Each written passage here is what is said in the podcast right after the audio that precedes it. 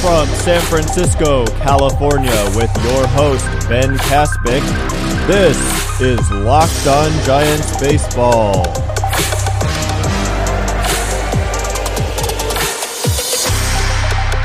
Welcome back to Locked On Giants Baseball, part of the Locked On Podcast Network, your team every day. My name is Ben Kaspick, and I'm thrilled to be with you again today. On this show, we provide daily episodes Monday through Friday, approximately 15 minutes in length, talking about the San Francisco Giants in a way that's data driven and rational, but also insightful and easily digestible, easy for everyone to understand. To get this show every day, please consider subscribing on the brand new podcast app Himalaya, as well as Google Podcasts, Apple Podcasts, and Spotify. You can also get in your car and tell your smart device to play podcast Locked On Giants Baseball. Today's show is brought to you in part by Hotels.com. Don't hate like your friend's trip. Book your own with Hotels.com and get rewarded basically everywhere. Hotels.com. Be there, do that, get rewarded. Coming up on today's show, we are going to discuss the under the radar trade the Giants pulled off yesterday, acquiring Alex Dickerson from the Padres in exchange for pitcher Franklin Van Gurp.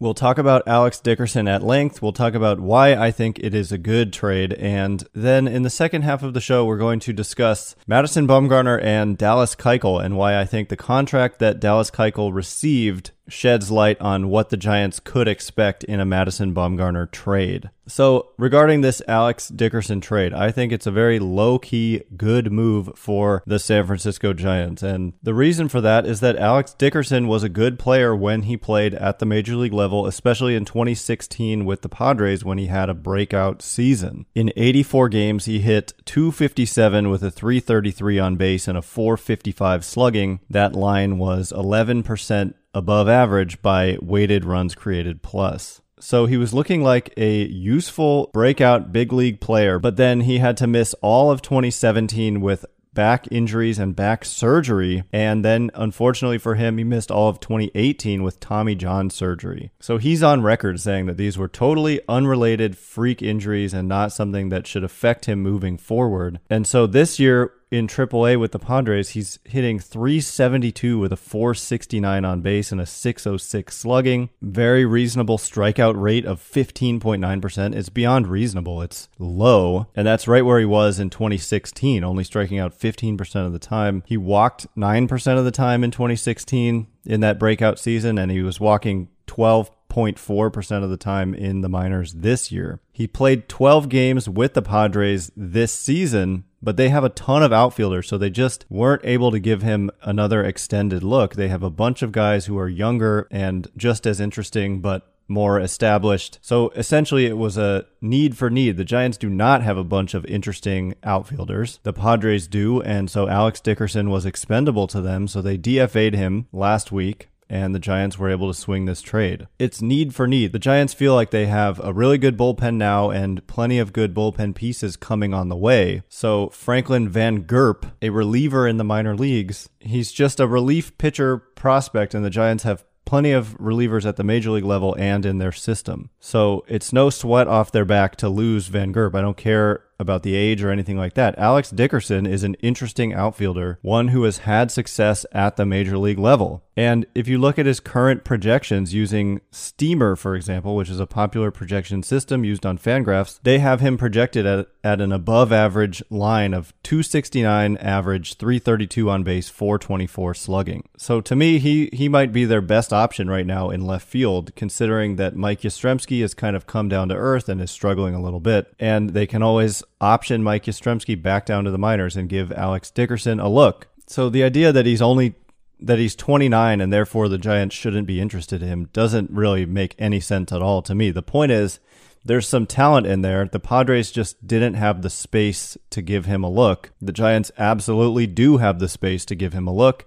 He's had major league success, and there's really no reason why they shouldn't run him out there and see what he can do. In his career, he's hitting 250 with a 321 on base, 429 slugging, which is right around league average. Which would be an upgrade for the Giants in the outfield right now. League average production would be a welcome change. Dickerson is especially a threat against right handed pitching. In 2016 specifically, he hit 254, 333 on base. Those are very pedestrian numbers, but then a 477 slugging. So that difference between the slugging and batting average there is 223. That's the ISO, isolated power and that's pretty high. So he has left-handed pull power. Looking at his home run spray chart, a lot of his homers go right down the right field line, and that is something that can actually play at AT&T or Oracle Park. So in his career against righties, he's been about 7% above average by weighted runs created plus with power. He mostly does it with power. He's got about a league average on base percentage but above average power. All the while he's only striking out 18% against righties in his career, walking 9%. So this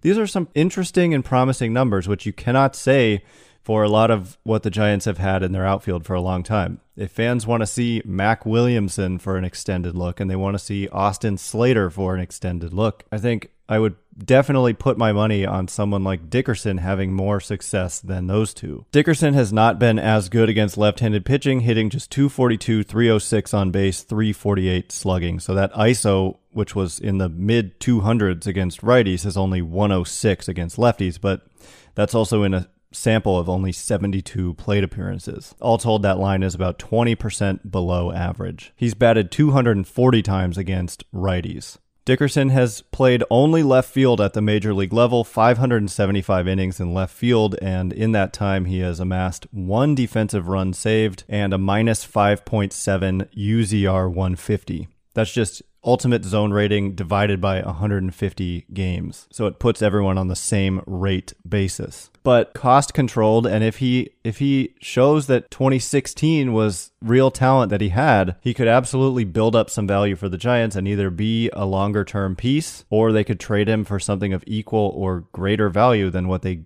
gave up to get him. So it totally makes sense. And anyone who's upset about trading Franklin Van Gurp just probably doesn't even know who Alex Dickerson is. In fact, even on McCovey Chronicles, in this article by Brian Murphy, they quote a tweet that says, So the Giants giving away a 23 year old pitcher for some rando 29 year old outfielder is part of the process now. And the point there is like, if you don't know who Alex Dickerson is, maybe don't speak out against acquiring him. I even saw a lot of comments about his batting average in 2019 being 158, which is just a ridiculous thing to point out because he's had 19 plate appearances. So all of that being said, knowing the Giants, they could easily just DFA Dickerson within the matter a matter of a week. But the point is, the Giants front office knows more about what they're doing than fans on Twitter. So I would just it would be nice if we could all just let them do their jobs and not jump on every move and have the need to criticize. Dickerson also did well prior to the massive home run spike in 2017. So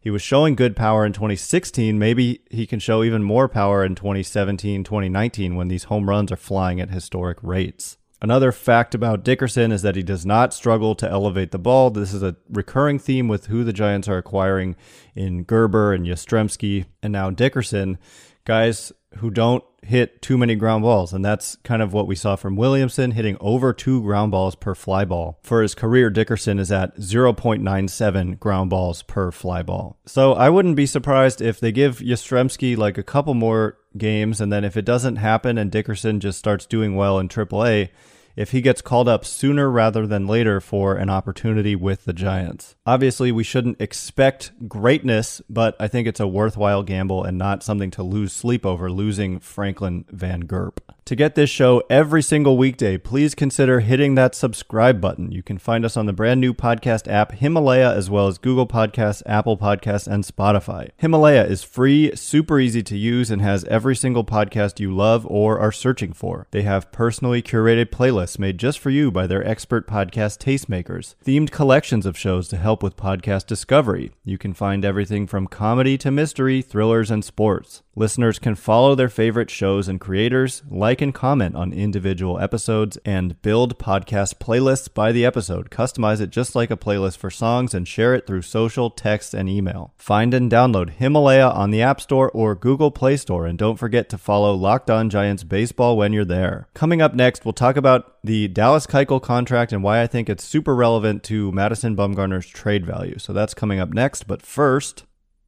Okay, so as promised, we're going to talk about the Dallas Keuchel contract and how it affects Madison Bumgarner's trade value. Keuchel signed a one-year deal worth $13 million, and that's $13 million for the rest of the season. So essentially, it's $13 million for about one third to one half of the season. Madison Bumgarner, meanwhile, I have said several times on the show, to me is comparable to Keuchel in terms of production and what you would expect in terms of run prevention on the mound. Bumgarner is signed for $12 million for the season. So the fact that we're more than a third of the way through, but less than half. He's owed probably about $7 million for the rest of the year, little more than half of the $12 million contract. So that tells me there's about $6 million of surplus on Madison Bumgarner's contract because let's just say Bumgarner was somehow a free agent right at this moment. What would a team sign him for? I think Keuchel is a fair comp. And so if $13 million would be the cost, the fact that he's only owed seven for the rest of the year approximately tells me that that's about $6 million surplus for the rest of the year. And why is that relevant? Because this has been studied how much surplus is required to net certain levels of prospects. Craig Edwards did a study on Fangraphs called An Update to Prospect Valuation, and he looks at historically what kind of surplus has been required to net these certain levels of prospects on the 20 to 80 scale and only talking about 50 and higher level prospects. Edwards found that pitching prospects are generally cheaper to acquire than position player prospects, and that makes sense. Some examples of 50 future value pitching prospects include Touki Toussaint, Justus Sheffield, and Griffin Canning. So these are the type of prospects the Giants would at least be hoping to acquire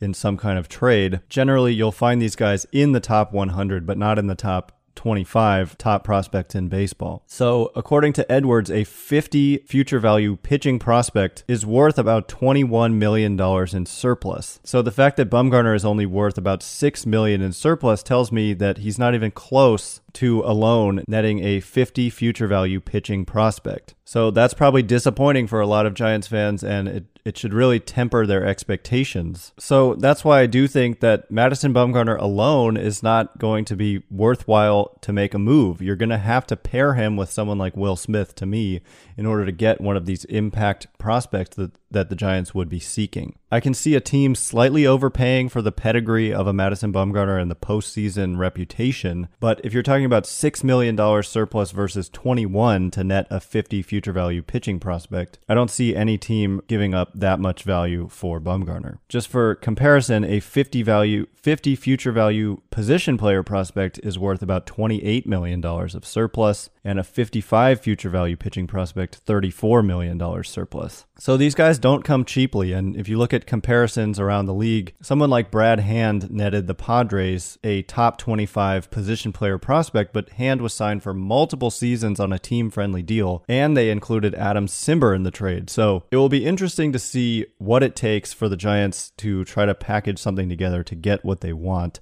but I do I'm just having trouble seeing a ton of value in the remaining contract for Bumgarner. And as was written recently in the Athletic by Andrew Baggarly, if the Giants can't get what they're if they can't get some kind of impact pieces in return, they, there's really not a ton of reason to make that move because it would be very unpopular and the return would be minimal. I think it would potentially make sense not to trade him at all if that ends up being the type of offer. And if the Giants do hold on to him, they can offer him the qualifying offer. And if he rejects it, then they would get draft pick compensation. Coming up tonight, the Giants will take on the Padres in game one of this two game series. Chris Paddack against Tyler Beede, two young starting pitchers. To get this show every single day, please consider subscribing on the brand new podcast app Himalaya, as well as Google Podcasts, Apple Podcasts, and Spotify. This is a daily show with new episodes Monday through Friday, approximately 15 minutes in length, talking about the San Francisco Giants in a way that's data driven and rational, but also insightful and easily digestible, easy for everyone to understand. Once again, my name is Ben Kaspick. You can follow me on Twitter at Cove underscore cast. If you like this show, please consider leaving a review and telling your friends and family to check us out. I cannot wait to be with you again tomorrow talking about tonight's game against the Padres, and until then, we'll see you next time.